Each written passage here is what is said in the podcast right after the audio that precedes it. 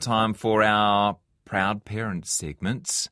We invited you to tell us about your son or daughter or grandson or granddaughter that you're particularly proud of.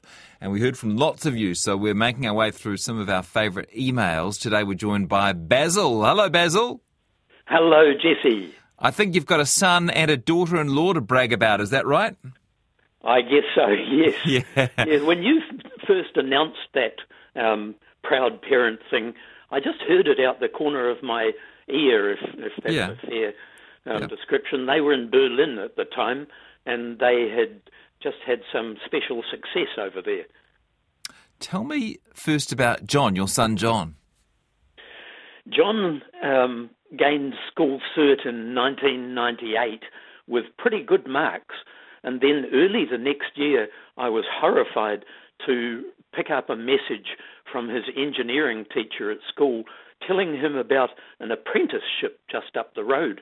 And I, I had, um, seeing that he'd got such good marks without doing any work, I just assumed he had a, a university ahead of Yeah. him.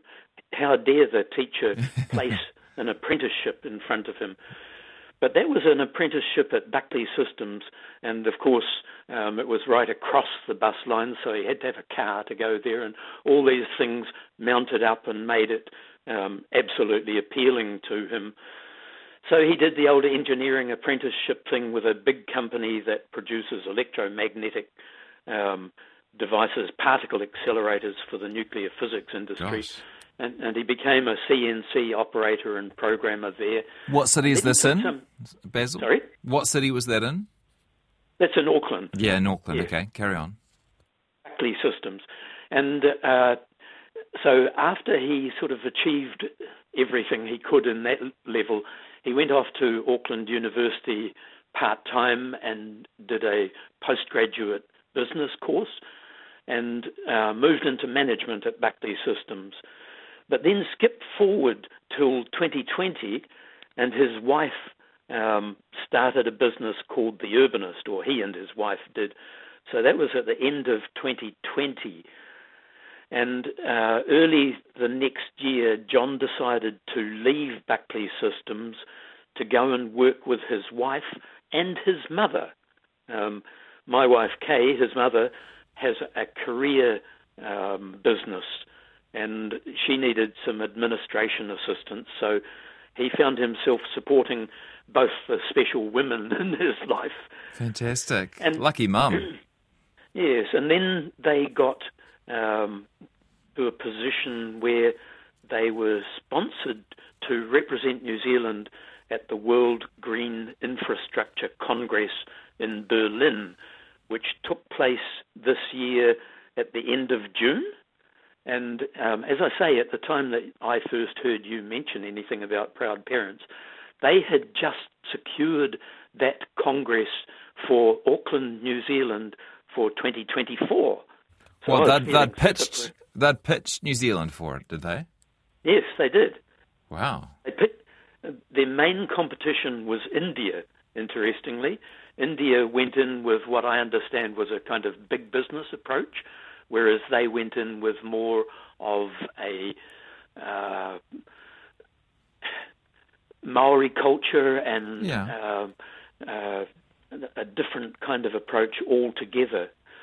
And then at the same conference, or congress, it's technically called, uh, Zoe, John's wife, won the award for the living roof for the work she did on the Hundertwasser project. Oh, gosh. Whangarei. Wow. Yes. She was responsible So- for that, was she, or part of the team? Oh, she was. I understand she was the head person Yeah.